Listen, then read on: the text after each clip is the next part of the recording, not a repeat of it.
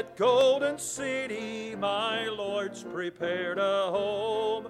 I'm leaving when I hear the final call. Sing down, oh yes, I have somebody with me to share the heavy load. I feel His presence near me every day.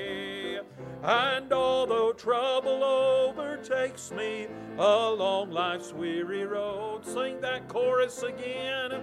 I'm thankful I have somebody with me tonight.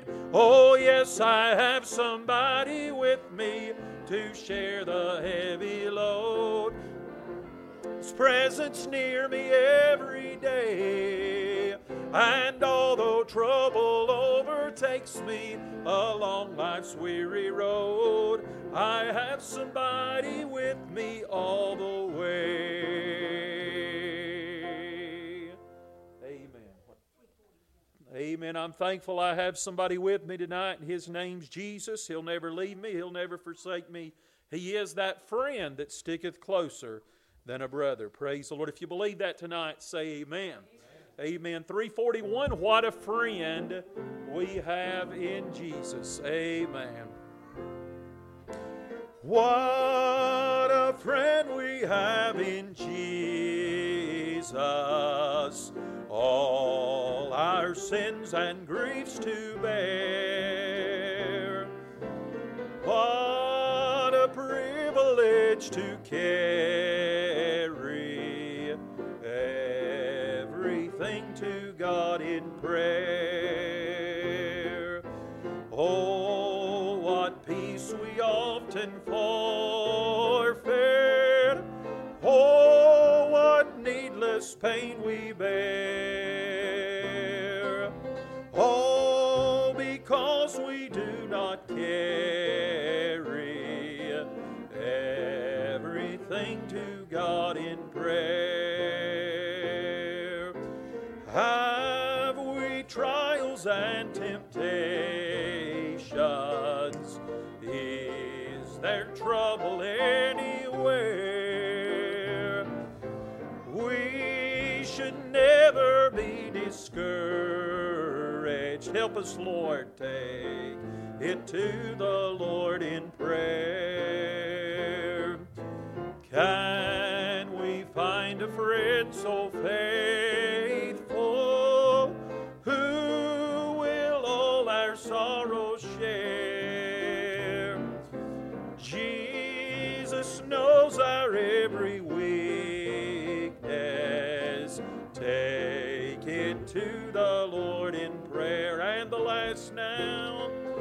Are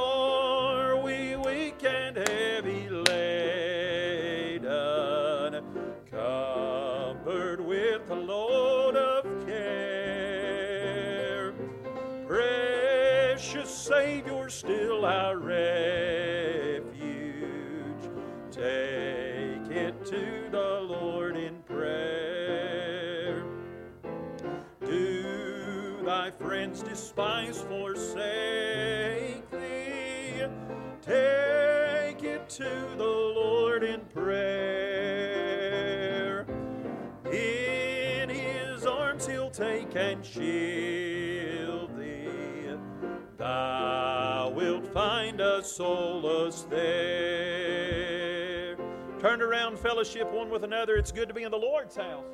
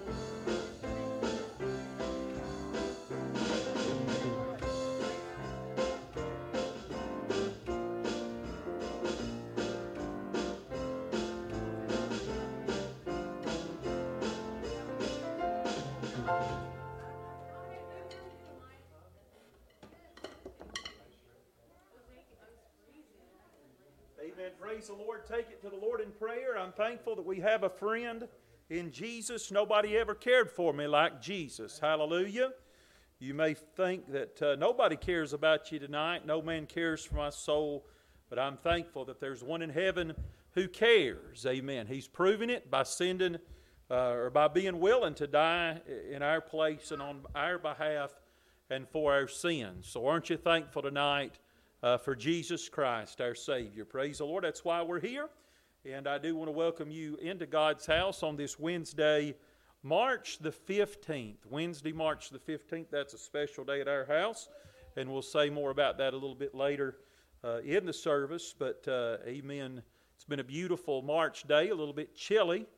Uh, amen. But it's nicer and better than it was yesterday and Monday. Uh, who knows? We may still get a foot of snow before it's all said and done. Uh, you got to love East Tennessee weather. I'm sorry. I'm just, I'm a preacher. I've got to tell the truth. I'm not going to tickle your ears with the weather no more than I am with the Bible. Hallelujah. Uh, do remember spring revival. Spring revival is scheduled here at the church for uh, Monday, April the uh, 17th, and it'll continue through Friday, April the 21st. Again, uh, Brother Guy Roberts, he will be the guest speaker. So uh, we're going to have some flyers for you and do our best to get the word out. And most of all, we need to be praying that the Lord will bless us in a great and mighty way during our spring meetings. So remember revival services. I know that uh, Greystone uh, Free Will Baptist Church, they're going to be in revival the following week with uh, my former pastor, Brother Gary Norton, will be doing the preaching uh, that week. So very, very excited about the revival services. Uh, all right, Maria, what do we need downstairs? Potato chips. Potato chips. Cookies. All right. Okay, yeah. Right, right. So um, don't worry as much about drinks right now. Certainly no monsters uh, or energy drinks. But we do need chips, cookies, Little Debbie snack cakes. And just remember when you do that, you are also supplying the pastor because every now and then I sneak in there and get me a Little Debbie. I'm sure you don't believe that. Uh, hallelujah. But uh, amen. Do remember this. Uh, let's see. Um, I'm trying to think. This Saturday, I guess, will be the prayer gathering at the courthouse, 11 o'clock a.m. Uh, in the morning. So do remember this. I feel like I'm forget. Oh, we've got the, the the fellowship meal. Is I guess that'll be not this Sunday, but the following Sunday night. Is that right, Holly? All right, not this Sunday night, but the following Sunday night. We're going to have a Sunday night fellowship as we have uh, meal as we have been doing here at the church, and it will be an Italian theme. So uh, excited about that. Uh, praise the Lord. So. Um, I think that's all we have tonight. Any other announcements that I'm forgetting about? All right, just by way of prayer request, let's continue to remember uh, those that we have regularly been praying for. Pray for Matt Cutchall, uh, certainly, and the Reconciliation Ministries. Remember Miss Lula Cutchall. Uh, again, uh, she's still at home, Josh, is that right? Amen. Yes, she got to come home the other day and still doing better, I assume.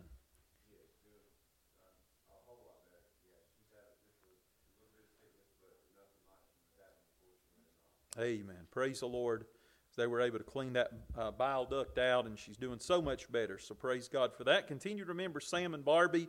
Sure do miss them when they're not here. Miss Linda, uh, remember her health. Continue to remember Bob and Pat Price, as well as John Whitaker. Uh, that's Pat's brother. Pray for Miss Grace Babcock as she uh, had outpatient surgery yesterday at Laughlin, and uh, it was successful. She's at home resting. They ended up having to do a little bit more than what they thought they were going to do. But uh, again, uh, her uh, prognosis is good. So continue to remember Miss Grace uh, in prayer. Remember my brother in law, Chris McCoy. Uh, continue to remember uh, the Danielle Owens family. Um, continue to pray for Anthony, Joanne, and Michael Knight. Remember them in prayer. Especially pray for Michael and Trevor. As they are traveling uh, to Florida. So remember the nights in prayer. Um, also pray for Otis Melton. Continue to remember him in prayer. Uh, Bob Brown, pastor at Lighthouse uh, church. He um, certainly uh, needs our prayers and his sickness. Uh, this little child, Eliana Rutherford, she needs our prayers. Uh, she's got open heart surgery scheduled for the first of um, next month. Is that right, Elma? May. May, the first of May. Remember this. Continue to remember my cousin Richie Waddell. Pray for his health. We need to pray for Ashley Fender and Lynn Harrison. Uh, pray for David Harrison that has cancer. Um, and then several from, uh, let's continue to remember Miss Lola and her health. Pray for Rand, the Randy Beats family. Uh, pray for Miss Shayla. Uh, pray for, uh, let's see, Patricia Fields. Pray for the Max Morlock family. Pray for Ray Crawford, Doug Parks, and Crystal and Terry Dewey's. These are some that we had for Sunday. I'll give you an opportunity to give any requests that you have at this time.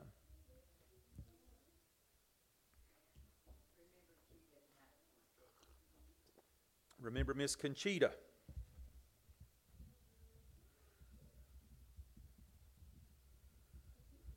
Somebody else?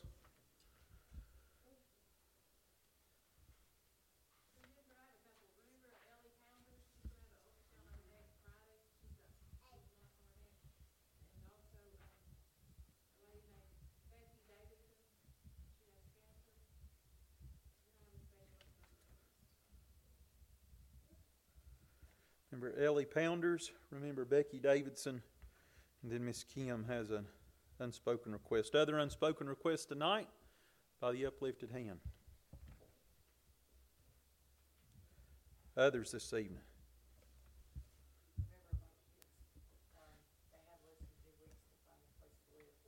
Amen. Remember Becky's uh, kids, and boy, it sure is good to have her grandkids with us tonight, these sweet little angels. Amen. Remember them in prayer. Anyone else this evening?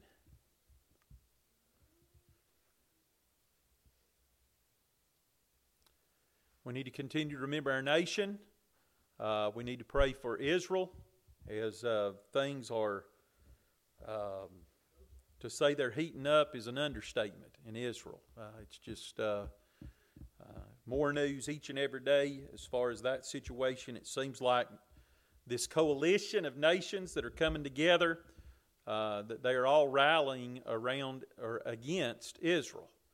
And uh, whether or not we, as the people of God, understand the importance of Israel, I think the devil does, and I think uh, uh her enemies do. So, uh, again, how important it is to, for us to stand uh, with the chosen people of God. So, pray for uh, goodness, just so many things going on in the world, just the uncertain, the financial uncertainty. Um, amen. Just um, we are teetering on the balance right now, on the brink, and uh, just any day the bottom could fall out. Uh, but I'm thankful that even though we do not know what's going to happen, I know who does, and He's already in the business of making a way before we ever realize there needs to be one. And I believe that this evening, don't you? We'll gather around the altar. We'll bring these requests for the Lord. If you'd like to join us, you can do so. If not, pray there in your seats, please.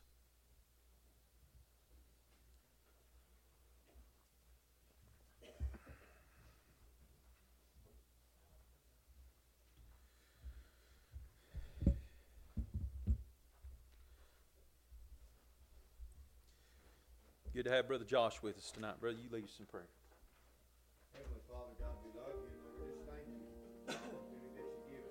Thank you, God, tonight for this uh, privilege we have, Lord, just to, uh, uh, Lord, gather in your house, and Father, in your name, and Lord, I pray we would, uh, Father, Lord, not take for granted, Lord, of an oppor- another opportunity you've given us to be here this evening, and Lord, I pray, Father, uh, God, that we would, uh, Lord, put aside the cares and distractions of this world, and Lord, we look unto you, Father.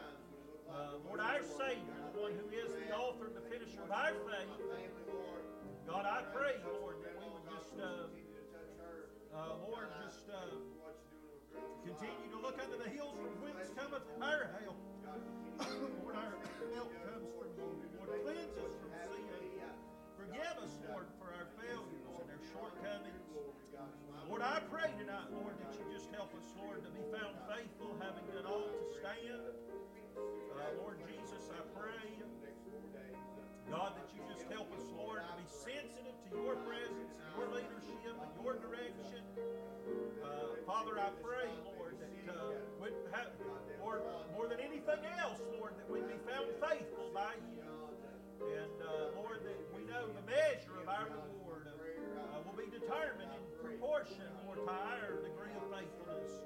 Lord, I pray you to help me preach an hour tonight. Help me to preach. Lord, bless these who are here. I don't know what they're going through, uh, what they're facing, what's laying heavy on their hearts. God, I know who does. Lord, I know that you're able to do more for us than we can do for each other ourselves. Lord, I pray, God, you bless man. I pray, Father, for Lula. I pray for Sam and Barbie. I pray for Linda. Uh, Lord, I pray, God, for uh, Lord Bob and Pat and uh, Lord John Whitaker. I pray for Miss Grace. Lord, bless her. I pray, Father, for Chris McCoy. I pray for Miss Becky. I pray for the Danielle Owens family. Lord, I pray for the Knights. Lord, bless uh, uh, Michael and Trevor, Trevor while they're away traveling. I pray for Otis. Uh, Lord, I pray for Bob Brown. I pray for Eliana Rutherford. I pray, God, for Ashley and. I pray for Richie. I pray for Wyatt. I pray for David Harrison, Lord. I pray for the for the Randy Beats family. I pray for Sha- Shayla. I pray for Patricia Fields. I pray for the Max Morlock family. Uh, Lord, I pray for Ray Crawford, Doug Parks. Pray for uh, Crystal and Terry Louise. I pray for Conchita. I pray for Ellie Pounders. I pray for Becky Davidson. Lord, I pray for Miss Kim, Lord, in her special request that she's made tonight. Bless Lola. And God, we could just go on and on. People who need you, people who, uh, Lord, that need that special touch, God, that only you can give. Lord, bless our service tonight and help us, Lord, just to keep our eyes on you, Lord, to be encouraged. Uh, Lord, I pray, Father, Lord, that, uh, Lord, having done all, Lord, that we would stand, Lord, for thee. Lord, we're going to praise you for on what you do. We ask these things in Jesus' name.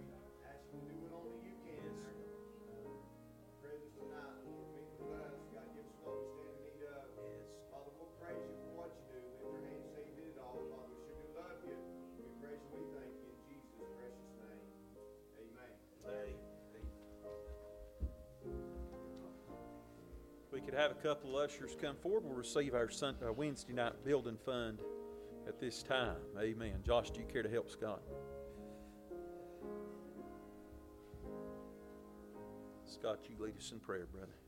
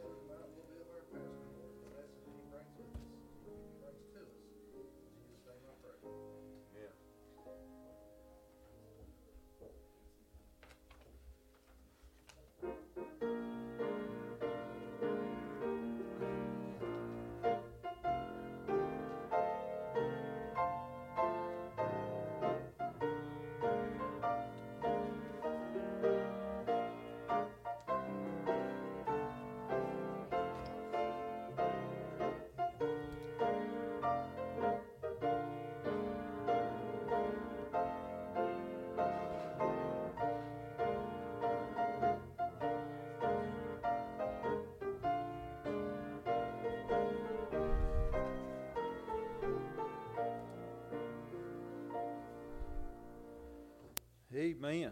Joy unspeakable and full of glory. Hallelujah. And I'm thankful for that too. The joy of the Lord is our strength, and we're to rejoice in the Lord always. And again, I say rejoice. Turn with me, if you will, to Jeremiah chapter number 31 tonight. Jeremiah chapter number 31 as we begin a new chapter of study, uh, as we continue to move uh, slowly or gradually through this book. And. Um, Amen. I'll tell you what, I was talking to a pastor last night, and he was just uh, talking about the spiritual warfare, the increase. Seems like the devil's doing his best to hinder so many things, but even the preparation and the delivery of messages. And boy, I, I don't know. I got um, a little ways through my study tonight and realized that somehow, and don't ask me how, I think because I'm just going crazy. I know some of you Say, well, we've known that for a while, preacher. Uh, but uh, I actually began studying this chapter about halfway through the chapter and thought I was at the first part. So, I mean, I really prepared, I'm telling you, I, I really prepared a lot of material tonight. Um, spent a lot of time preparing material that I'm not even going to use. Uh, I, I, started about verse 18 to tell you how much, and I thought it was verse 1. So ha, that's a Bailey thing. All right, thank you. Well, I'm glad. But uh, have no idea. Josh, have you ever done that? So, uh, okay, good. Praise the Lord. I don't think I ever have either. But uh, anyway, so we're a little ahead and kind of ready for next week, uh, I guess. But um, and then I went to print my notes off tonight, and whereas they're normally rather large, I mean, they're just so small you can't hardly read them. I have no idea how that happened, and I don't have my reading glasses, so I mean, we're just. Uh, can we go home? Sarah said, oh, I'll, I'm not wearing purple. I'm sorry. oh, goodness. We'll see what happens. We'll just let the Lord we'll go by faith. That's how we have to do it. But I'll tell you, uh, certainly, uh, and you say, well, those things are just coincidence, preacher. I don't know. I'm telling you, the longer I live, the more I realize we do have uh, a real enemy, an adversary, the devil, uh, who walketh about uh, as a roaring lion, seeking whom he may devour. Uh, amen. And we've got to be vigilant, sober, vigilant. Amen on the lookout, realizing that when we least expect it, the devil's going to jump in and, uh, uh, amen, um, try to drive a wedge between the people of God. you know, anytime in, in, in warfare or uh, whatever it is, most of the time the enemy tries to attack uh, suddenly and unexpectedly. And the devil certainly uh, does that as well. So we got to prepare ourselves ahead of time for what Satan's going to do. Amen. One thing about it, he's going to do something. You may give up and you may quit, but the devil's not going to. Amen. If he were going to do that, he would have done it a long time ago. He is stubborn, he is defiant, and he's going to keep on opposing God's people and trying to hinder us and slow us down. He knows he can't take us to hell, uh, but he wants to. Uh, he wants to make us think he can. And then on top of that, he wants to torment us as much as he can while uh, he's able to do so. All right, so Jeremiah chapter number 31, this is really a continuation of chapter number 30, as um, again, we, had, we entitled chapter number 30, The Time of Jacob's Trouble. As uh, Jeremiah, of course, this is, uh, he wrote these chapters, uh, at least chapter number 30, chapter number 31 um, amen. He, he wrote these chapters after the first uh, remnant of the captivity had been carried off to Babylon. And it was a small remnant. It consisted, again, of, of, of the, um, the kings and, and the, the, the, the, the, priests, the princes, the prophets, probably Daniel and his three uh, Hebrew friends were a part of this first captivity. There were false prophets that had arisen already in Babylon that were trying to preach peace and everything's going to be all right. And, and uh, amen, this is not the judgment of God. Um, but that certainly wasn't the case. And God's people were beginning to realize that uh, maybe we should have listened to old Jeremiah all along because things, uh, things were getting bad. People were dying. Many of the treasures had already um, been carried away into Babylon. And uh, but the problem is that uh, they hadn't they hadn't even seen began to see the worst yet. The worst was yet to come, so to speak, and things were going to get a whole lot worse before they got better. And friend, uh, again, I've told you that uh, the book of Jeremiah, I really do be- believe that it mirrors the day in which you and I live. And that's why I love this book so much, not that I enjoy its content, so to speak, because in some ways the content can be somewhat depressing. Uh, but it's real, and it's practical, and it's applicable. And if you want to see just exactly where we as a nation, and in some ways, maybe our world is concerned uh, as uh, on God's timetable and His calendar. Just read the book of Jeremiah. And uh, friend, I'm telling you, things aren't looking good for our nation. Amen. I'm not trying to be a pessimist. I'm not trying to. Uh, amen. You say, preacher, we come to church uh, for you to lift us up and to make us feel better. Well, friend, we just need to uh, need to uh, face the facts. Things aren't looking good. Uh, the, horizon, the horizon's bleak. It's dark.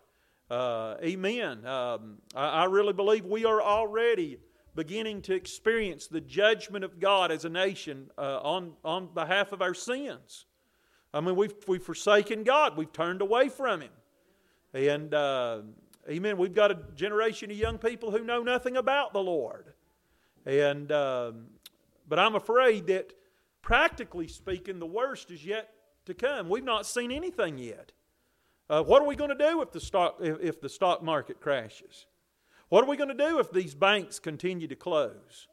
Uh, do you realize just how close we are to uh, to um, uh, to another? Um, you say uh, Great Depression, whatever. I don't know. I'm not a prophet, but I'm telling you, friend, you better not put your hope in this world, because everything you have, wealth wise and and material riches and possessions, just as uh, you, you say, well, I, I you know I spent a, hard, a, a lot of hard work and effort to make the money that I have and, and to, to have the life that I have. Well, friend, that's great, but uh, it could be all be gone in a moment. You could go to bed one night rich and you could wake up uh, a poor man and a pauper.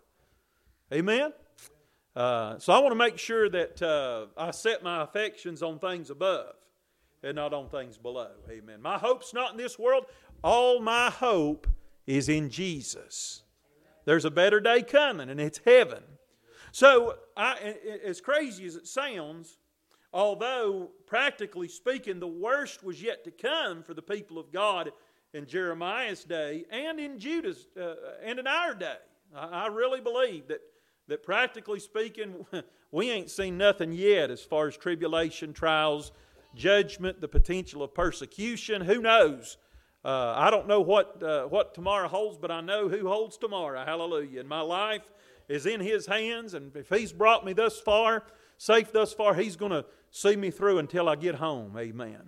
Uh, praise the Lord. He that hath begun a good work in me shall perform it unto the day of Jesus Christ. He is the author, and He's the finisher of my faith. And you better believe that what God started, uh, amen, He's, he's going to see it through. He's got too much invested in us to, to, to let it just all be a waste. Amen. He paid a high price for your soul.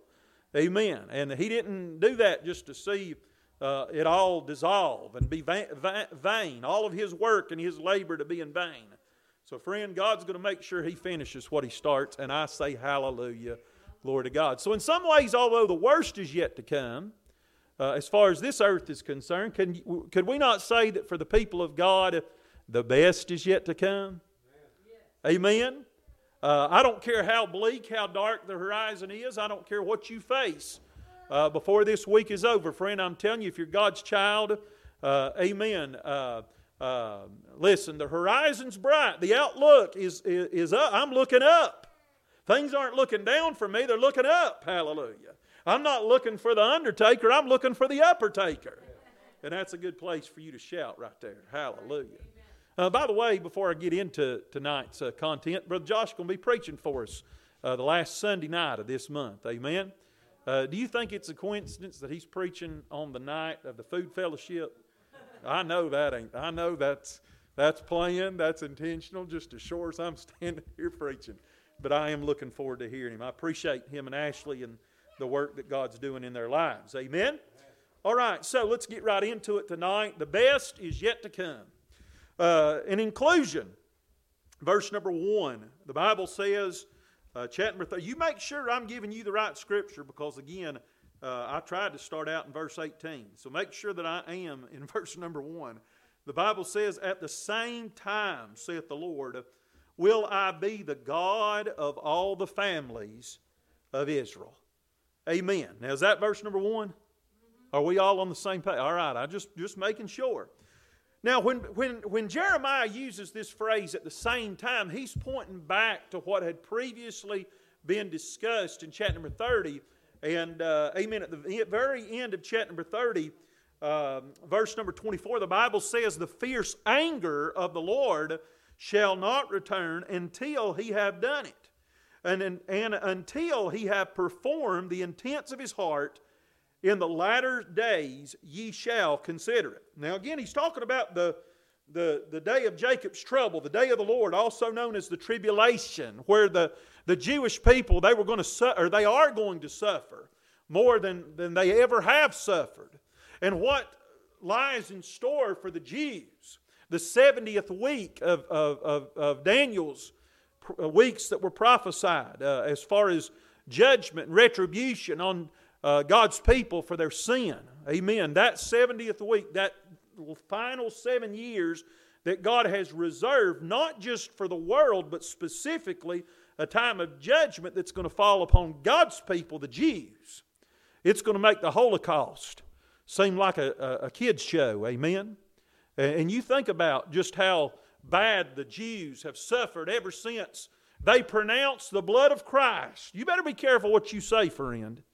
Uh, as Jesus was getting ready to be crucified, standing before Pilate, and he washed his hands of the, of the blood of, of the Savior. And he said, I, I find no fault in this man. I don't want anything to do with him. And then God's people, the Jews, pronounced judgment upon themselves. And when they said, Let his blood be upon us and our children.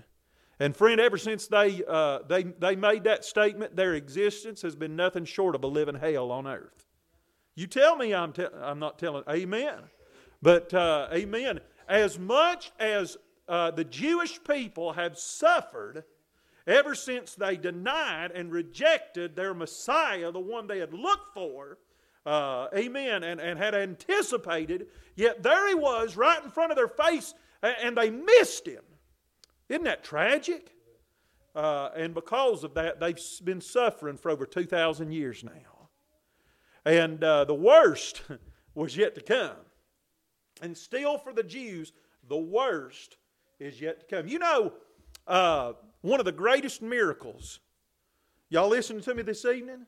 One of the greatest miracles that will occur uh, in the history of this world is the fact that God will be able to preserve a remnant of Jews throughout the tribulation.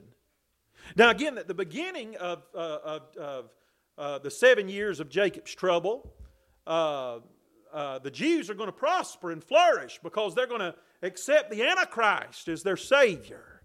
They're going to view him as Christ Himself, uh, the one they'd waited on. And then halfway through, uh, amen, after he'd, he'd dolled them up and lulled them to sleep, he's going to turn on them and he's going to exalt himself as God and waltz into the Jerusalem uh, temple and offer up the abomination of desolation. And then the last three and a half years of the tribulation, it's going to be the passion of his heart, the Antichrist, to exterminate the Jewish people. There'll be a genocide breakout. Uh, amen. You think that, uh, that, that this world has been anti Semitic up to this point? You ain't seen nothing yet, brother. And I want to make sure I'm on the right side of the Jews, aren't you? Uh, amen. Uh, listen, any, anybody that has a prejudice or a bias against God's chosen people, they're not my friend. Amen? Because the Bible clearly promises us that God's uh, willingness to, to bestow blessings and favor upon we Gentiles. It depends upon whether or not we are willing to bless and bestow favor upon the Jews. I will bless him that bless thee. That was the first statement made in the Abrahamic covenant that God spoke to Abraham way back in the book of Genesis. He said, uh, Amen, the nations that bless Israel, I'm going to bless. And he said, Then I'll curse them that curse thee. Uh, amen. Uh, and, and, and at the very end of the tribulation, after the battle of Armageddon, after Christ has returned and has defeated the, the, the armies of the Antichrist, and he, he throws uh, the devil and he throws the uh, Antichrist, uh, uh, amen, into the bottomless pit, hallelujah.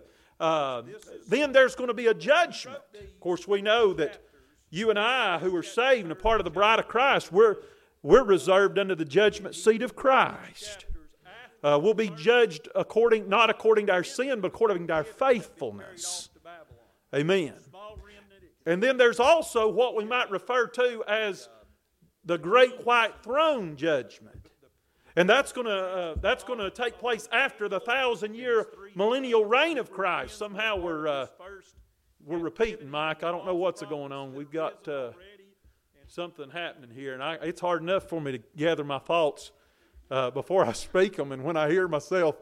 Uh, see what I'm saying? It's just been this way all evening. I'm telling you, I just got going good, and there the devil said, "Watch this." Watch. I'm really gonna. I'm really gonna throw. One. Hey, you. I believe that. I do, I do.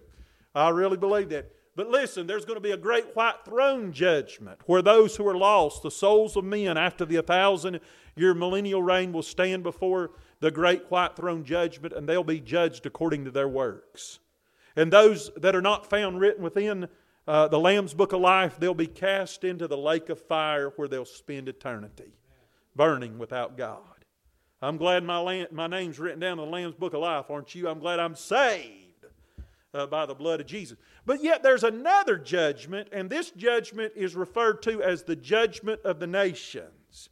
And it's going to occur at the end of the tribulation and prior to the millennium. And uh, uh, this judgment uh, will be a national judgment. The nations of the world will be judged depending upon uh, how they have treated the Jewish people, whether or not they've supported and blessed them or whether or not they've cursed them. And those who have, uh, who have blessed Israel and have been a friend, those nations that have been a friend to the Jewish people, they're going to be a, allowed to enter into the millennium in natural bodies. Amen? On the other hand, those, uh, those who have mistreated God's chosen people, they're going to be cast into outer darkness. That's where the wheat and the tares and the sheep and the goats, it's the judgment of the nations. Again, that will occur at the end of the tribulation and prior to the millennium. You say, Preacher, what's your point to all this? We better make sure that we're on the right, the right side of God's chosen people. And you know, I believe with all my heart, and I, I, I used to hear my granddaddy say it, and the, the old timers say that the reason that God has, uh, God has, has uh, historically poured out uh, uh, the fullness of his favor and blessings upon the United States of America is because ever since their inception, God's people, or the, the, the people of America, have been known as being a friend of the Jewish people. We've always stood by the Jews, we've always supported them, we've been an ally of the Jewish people, and I believe God's blessed and prospered us for it. But a few years ago, that began to change. Amen? Especially in under the Obama administration.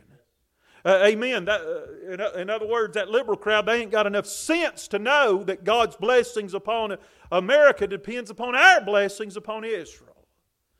And amen. And under the Obama administration and now the Biden administration, we see that America's relationship with Israel has waxed cold and has become lukewarm at best. You say, Preacher, what does that mean? That means if it doesn't change, amen, God's going to judge us.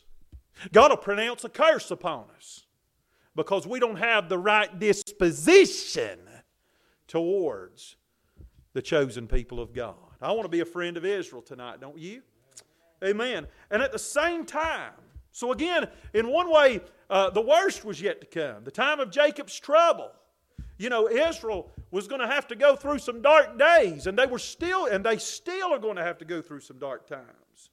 Saith the Lord, yet at the same time, or on the other hand. I believe there's a country song that says, says on the other hand, hallelujah.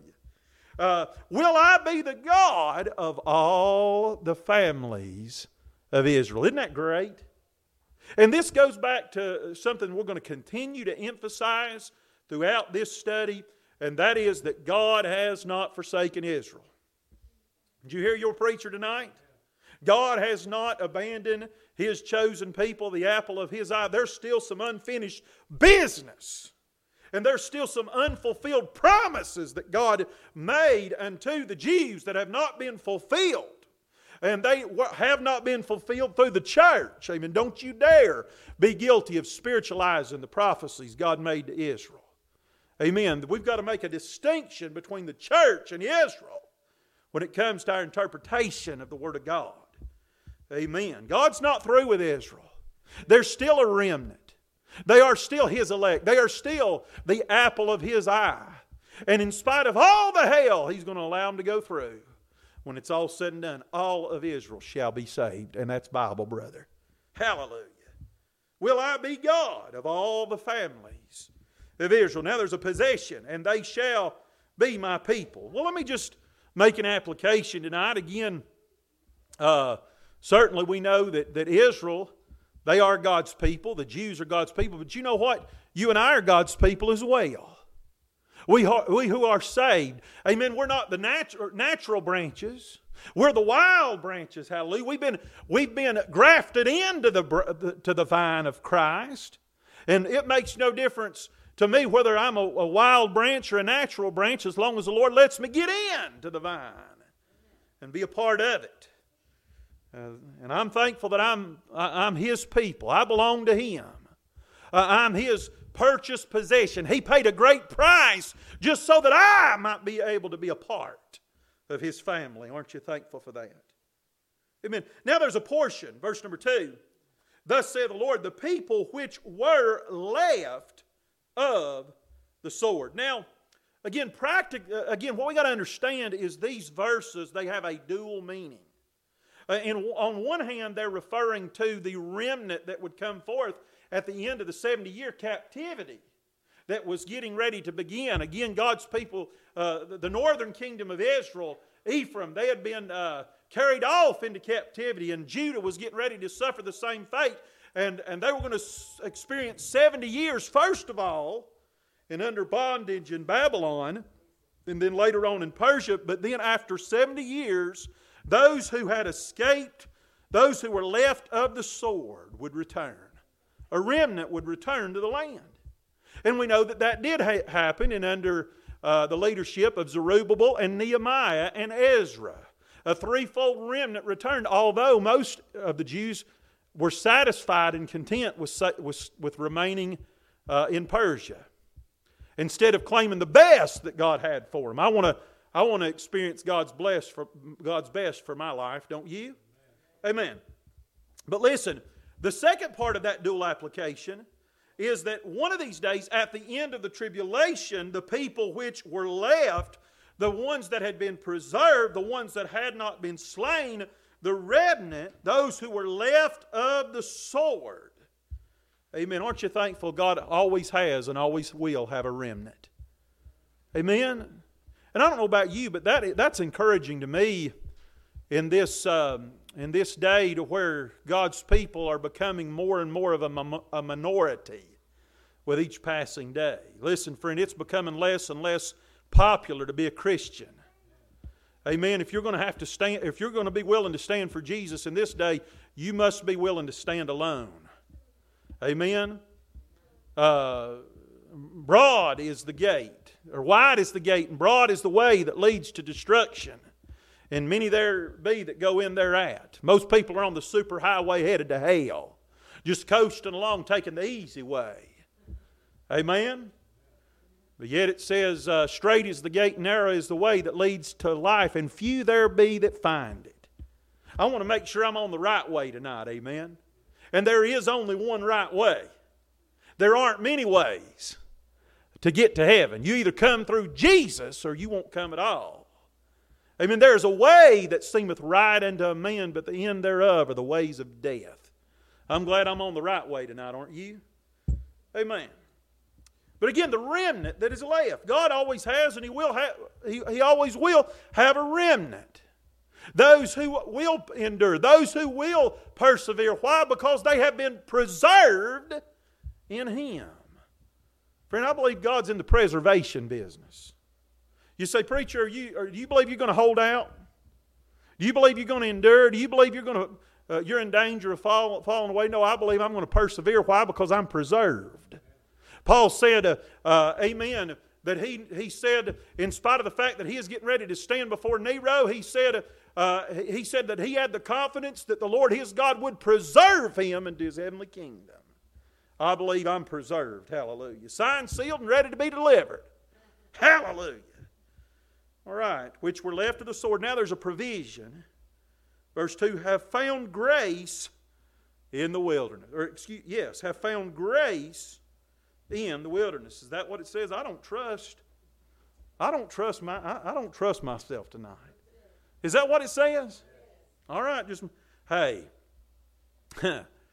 you know, in spite of it all, in spite of all the judgment, in spite of all the wrath, and we're going to see later on down in the chapter that Israel was complaining because they were having to endure the chastisement of God, something that they had never experienced before, something that they were not used to. And, friend, I'm afraid that we American Christians are, uh, are in the beginning of getting ready to go through some things we've never gone through and some things that we're not used to. And I'm talking about chastisement and correction. Amen. Anybody knows know what it is to be corrected?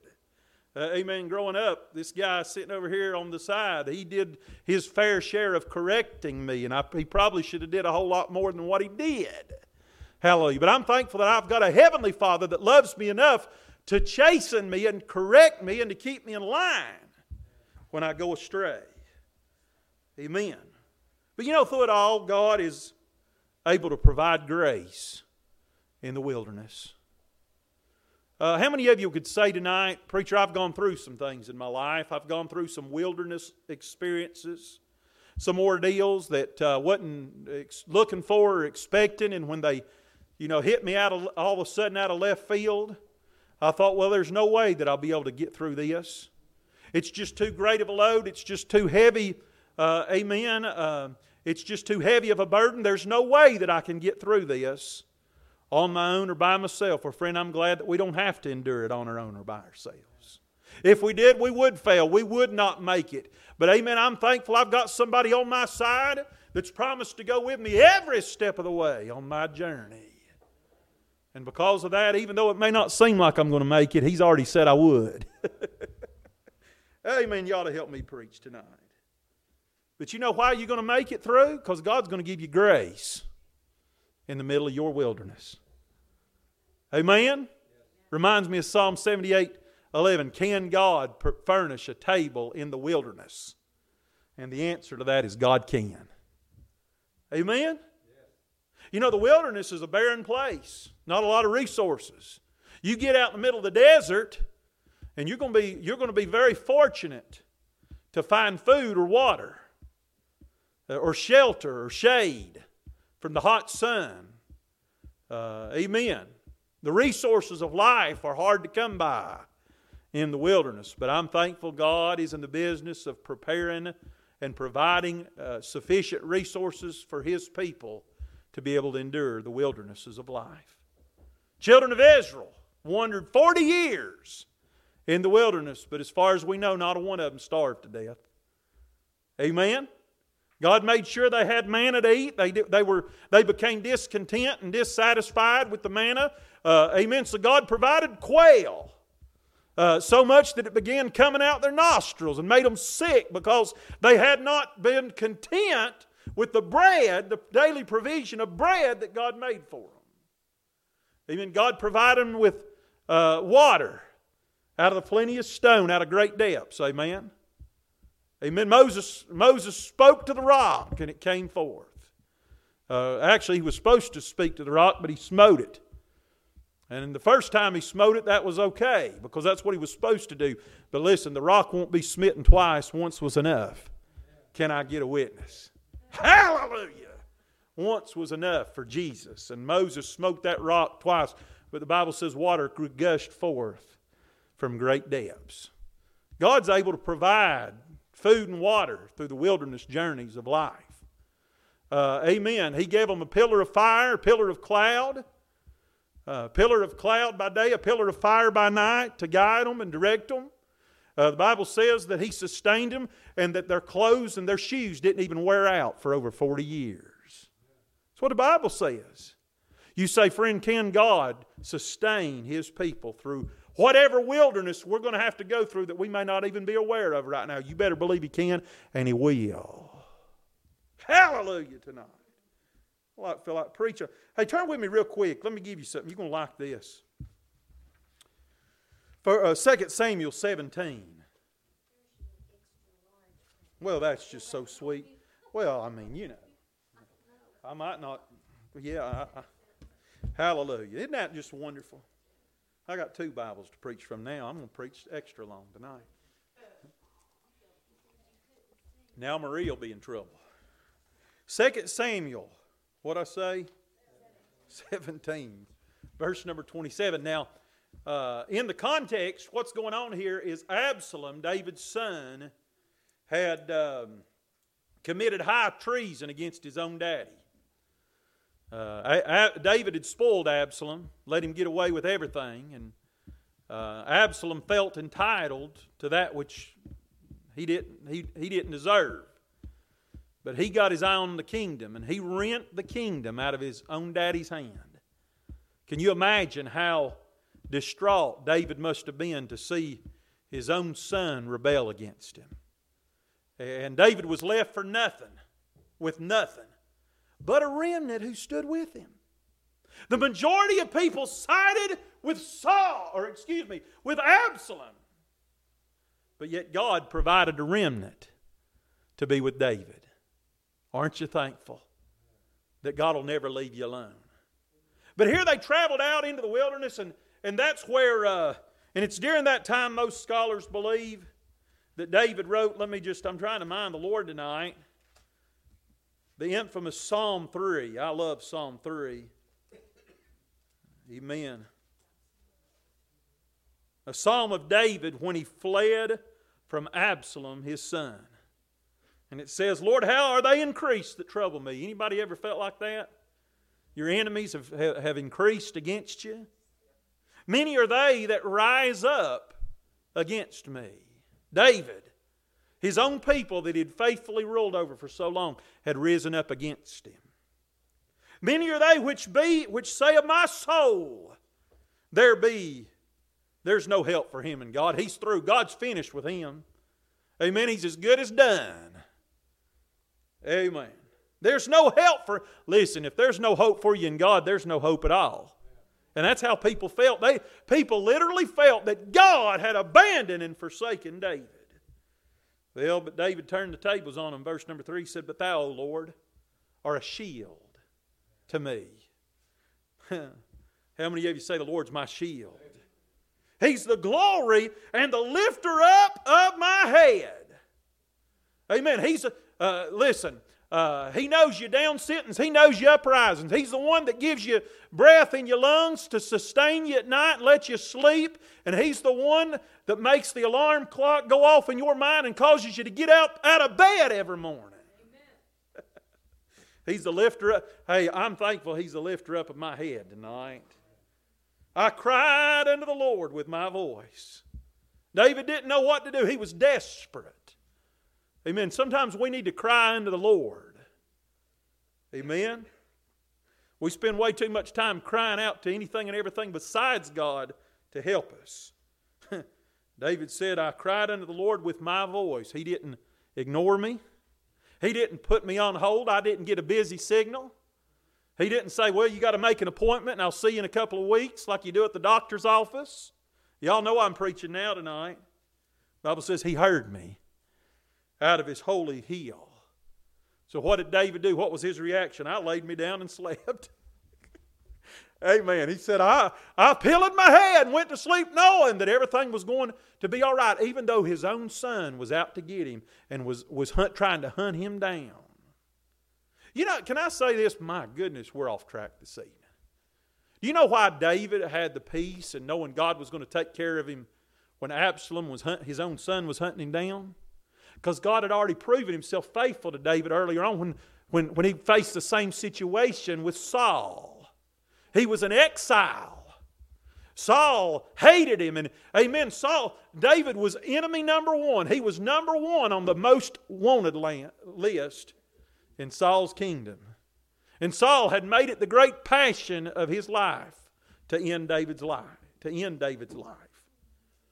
But you know what? Through all of those years of, of wandering in the wilderness, hallelujah, the Lord sustained David the first time.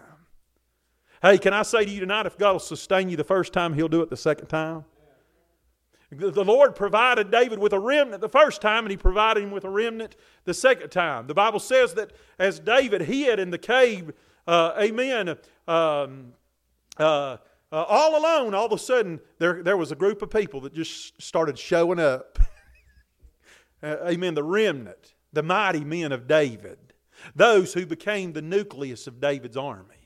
And because the Lord sustained David through the wilderness as he was on the run from Saul the first time, David had confidence knowing that if he did it for me once, he'll do it for me again. Hallelujah. He said, What am I going to do? I'm on the most wanted list. Uh, Absalom may find me out and surround me. I may die in my sleep. He said, I'm just going to lay me down and sleep. I waked. I, I, I went to sleep and I woke up. Friend, did you know that every night when you go to sleep, you know, when we're asleep, we're not aware of what's going on around us. If there's ever a time in your life when you're the most vulnerable, it's while you're asleep. But he said, I laid myself down at night, and he said, I woke up. You know, every, every morning when, your when your eyes open, you know, when, when I open my eyes a lot of, in the morning, a lot of times I'm like, what, what day is this? Have you ever woke up in the morning and said, well, where, where am I at? Amen. But you know what? We ought to say, Praise the Lord. Thank you for waking me up this morning, Jesus. You know it's just it's a good day for you just for you to open your eyes and, and wake up in the morning. Some people don't have that luxury. Why did, why did he say that? He said, I laid me down and slept, and I awake. Why? Because the Lord sustained me. Friend, if you ever go to sleep and if you ever wake up, it'll be because the Lord sustained you. If you ever have food, if you ever go hungry, and then if you ever be, if you're ever fed, it's because the Lord sustained you. If you ever had a debt and you had the money to pay your bill, it's because the Lord sustained you. If you ever got sick and then you recovered and became well, it's because the Lord sustained you. the Lord's in the sustaining business tonight. I will not be afraid of 10,000 people that have set themselves against me round about. Arise, O Lord, save me, O God, for thou hast smitten all mine enemies upon the cheekbone. We'll leave it off there and get back to where we were at. Where were we at? Second Samuel? Y'all's in trouble tonight, hallelujah. So I'm trying to set the stage for you. Here David is. Man, I'm not used to this Bible. Hallelujah. It's a big one. 2 Samuel chapter number 17. Look with me at verses 27 and 29. David's on the run. And he's got a, a remnant of people that still are supporting him and standing by him, even though the majority of the nation has forsaken him. And not only was David responsible for himself, but he was also responsible for those who are with him as well. So, how was God going to provide? How was God going to take care of him? What was God going to do to see him through? Well, look what the Bible says in 2 Samuel, chapter number 17. Why am I in verse, or chapter number 12? Maria, that's your fault. Hallelujah. Verse 27, if you found your place, say amen. It says, And it came to pass when David was come to Mahanaim that Shobi, the son of Nahash of Rahab, of the children of Ammon, you know what that means? That means he wasn't even a Jew. He was an Ammonite. He was an outcast. And, and, and how many of you would, if you would, would, would list the, the top 10 characters in the Bible, would list Shobi as being one of them? No, but you know, Shobi was just as important as David the king. Because God used Shobi, the Ammonite, to sustain the king, God's man. Do you know there's no, there's no such thing as a job too small in the Lord's army? Hallelujah. If, it's, if, if, if, if you can do it for God, it's a big deal.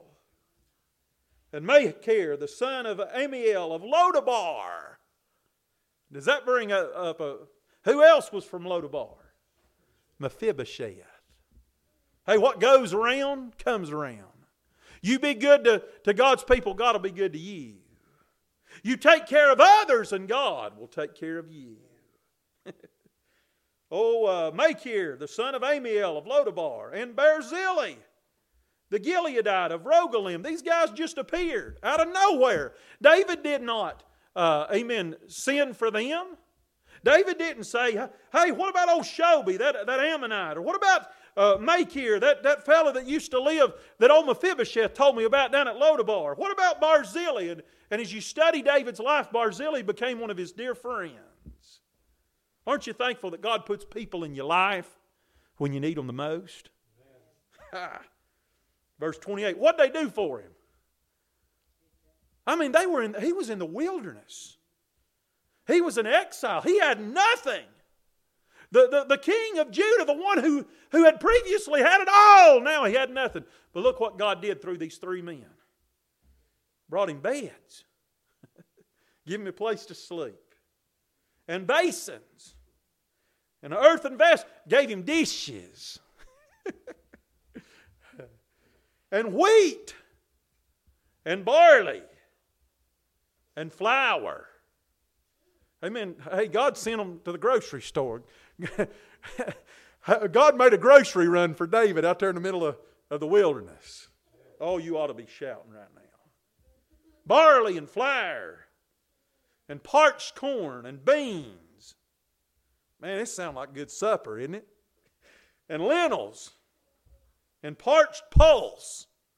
And if that wasn't enough, honey and butter and sheep and cheese of kind for David and for the people that were with him to eat. And they said, for they said, the people is hungry and weary and thirsty in the wilderness. Listen, friend, God's going to make sure He sustains your life. You may, may, you may go to bed tonight not knowing how God's going to supply your need tomorrow. But, friend, if you're God's child, He'll sustain you. You'll wake up, and when it's all said and done, amen, God will supply every need you have according to His riches and glory. By, how many of you know what the preacher's talking? How many of you have experienced that in life when it seemed as if there's no way, but out of nowhere God showed up and made a way for you? Amen. Sustaining. God will sustain His remnant. God will sustain your life. God will take care of you. Amen? Somebody needs to hear that. God's going to take care of you. You say, Preacher, how's He going to do it? I don't know. But that don't matter because He does. And you may be sweating it out, but He's not. Amen. You may be wringing, his, wringing your hands, but God's not. God's got the whole world in His hands. He's the creator and and sustainer of all things. If He can uphold all things by the word of His power, you better believe, bless God, that He can take care of you, sustain you, and meet every need. Every need He supplieth. Plenteous grace He bestows. Amen. Amen. Glory to God. Hallelujah.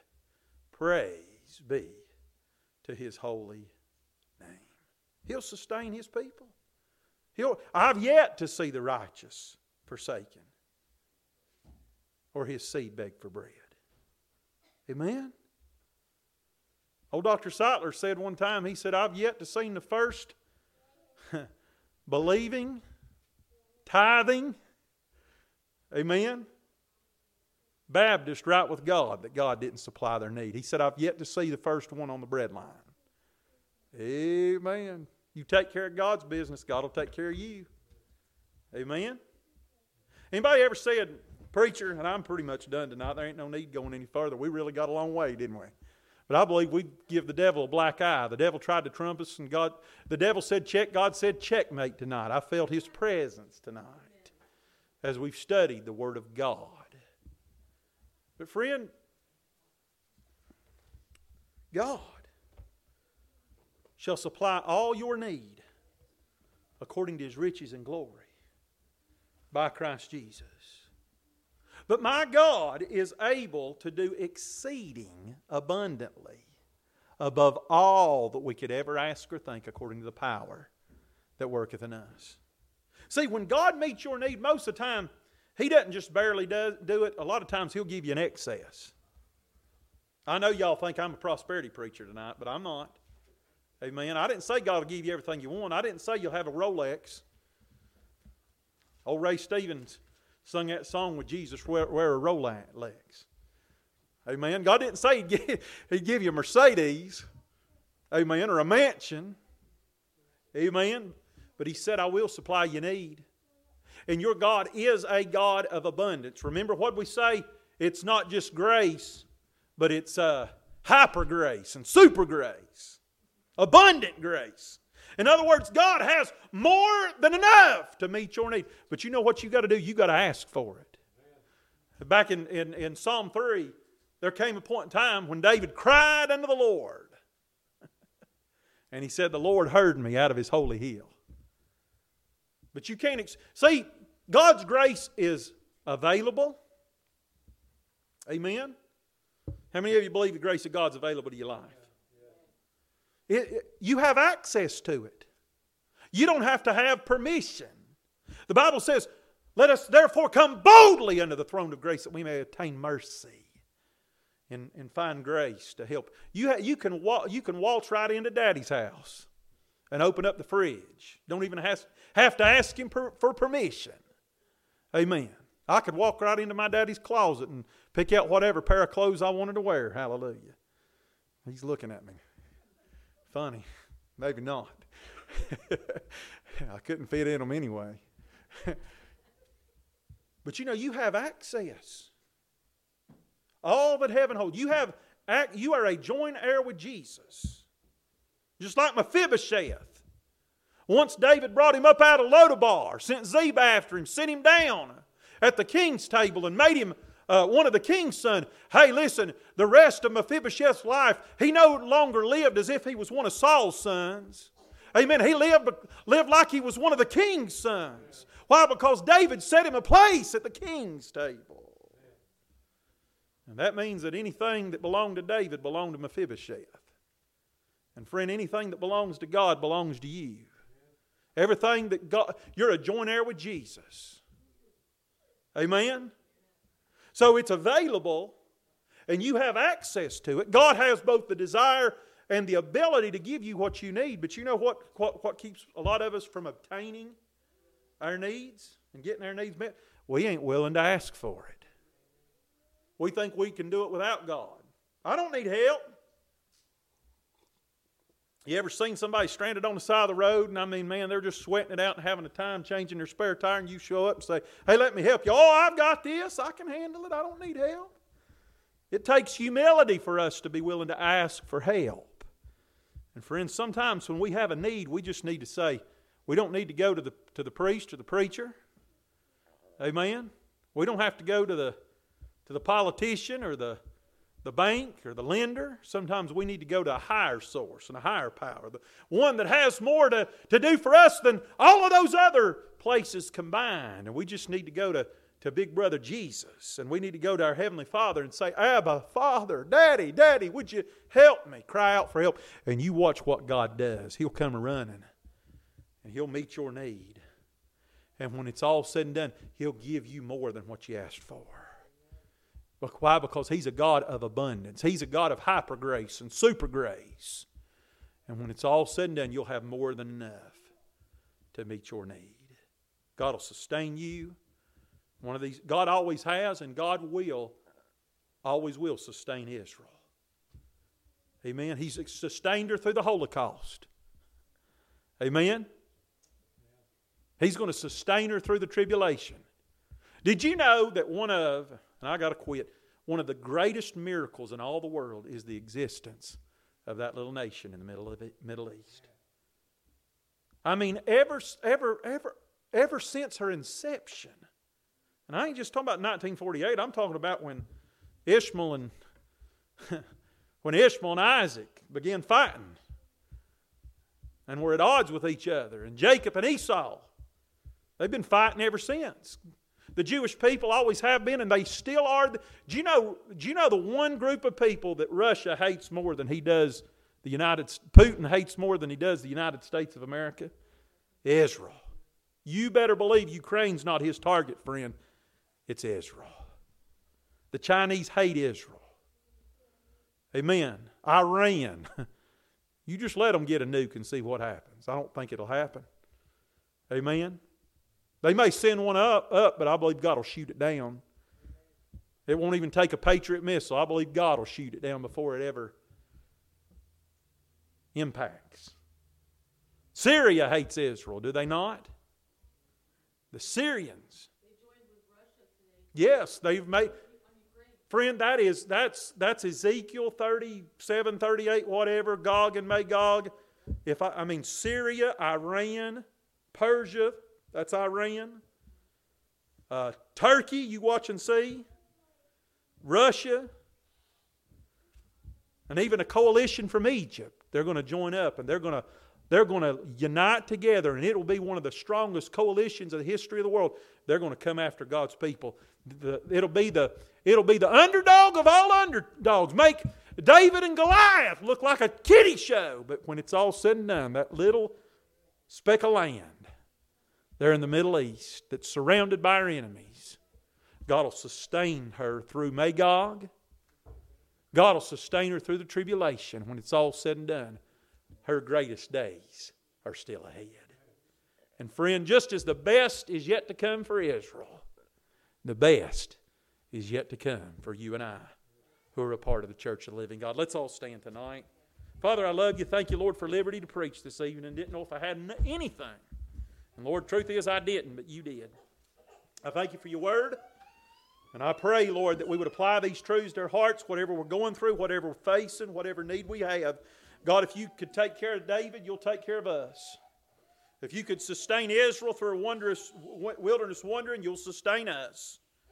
And God, if you can sustain the apple of your eye, the chosen people, Lord, that the world gave up on a long time ago, but they're still going today, and they'll still be going until Jesus comes and afterwards. Lord, the best is yet to come for Israel.